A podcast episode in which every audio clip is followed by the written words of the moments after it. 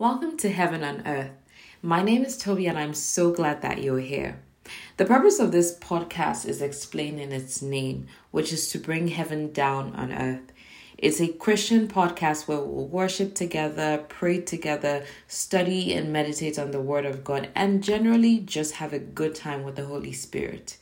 I'm going to talk a bit about the motivation behind this podcast and what we will be doing um, on the podcast. And just so you know, I record in my prayer closet, so my goal is to keep episodes as simple as possible. You know, leaning on the Holy Spirit to lead the sessions and to speak to you in a way that He knows that you need. Uh, the truth is that this podcast has been a long time coming, and we, you know, we often have all the excuses in the world of when we should do something, why it's not the perfect time. But you know what? The Holy Spirit just put it on my heart that I'm not going to wait anymore to have the perfect equipment or to, you know, wait for perfection. When the Holy Spirit needs to speak, when He needs to get work done, it needs to be done. So, this is pretty much me working in obedience. Um, so I just want to talk a little bit about the motivation behind this podcast. So it's really birthed from a realization and a burden to share the heavenly realities that we have as believers, and also a call to those who are not part of the family yet. So let's go to Colossians 3, verse 1, uh, verse 1 to 4. In TPT, it reads Christ's resurrection is your resurrection too. This is why we are to yearn for all that is above, for that's where Christ sits enthroned at the place of all power, honor, and authority. Yes, feast on all the treasures of the heavenly realm and fill your thoughts with heavenly realities and not with the distractions of the natural realm. Your crucifixion with Christ has severed the tie to this life, and now your true life is hidden away in God in Christ. And as Christ Himself is seen for who He really is, who you really are will also be revealed, for you are now one with Him in glory. Praise God. So, that in a nutshell is the anchor scripture for this podcast.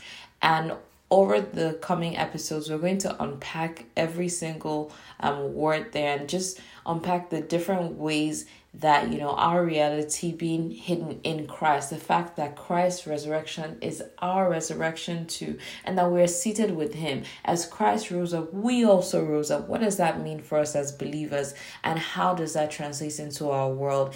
You know, we're going to talk about different things, and we're also going to go through uh, Ephesians 1 to 3. So, just to give you, you know, an idea of where this is coming from, um, you can meditate on Colossians 3 1 to 4. Also, um, just leading off of that, I do have a burden to open the eyes of believers to our heavenly realities. And like I said, if you haven't placed your faith in Jesus, my goal really is to let you know that your debt has been paid once and for all, and also to invite you to accept this offer. The good news in a nutshell is that God came in the form of man to die for your sins. He rose up from the dead and he ascended into heaven also that you could be reconciled with God. That's the best news ever. And it's not something that we want to keep to ourselves anymore. So the Holy Spirit is going to reveal himself through words, visions, and impressions. And really, it's on us to run with this revelation that he brings to us. Some sessions might be a simple word that the Holy Spirit places in my spirit to share, and other sessions might be, you know, us praying together or discussions on certain topics with other Christians. However, regardless of what we do, my prayer is that through everything, God will be glorified. So, in a nutshell, that is an introduction to why heaven on earth has been birthed. If you do have any prayer requests or if you have any issues you'd like to discuss, any questions you'd like to ask, please send an email to heaven on earth prayers at gmail.com and I'll make sure to get uh, to them.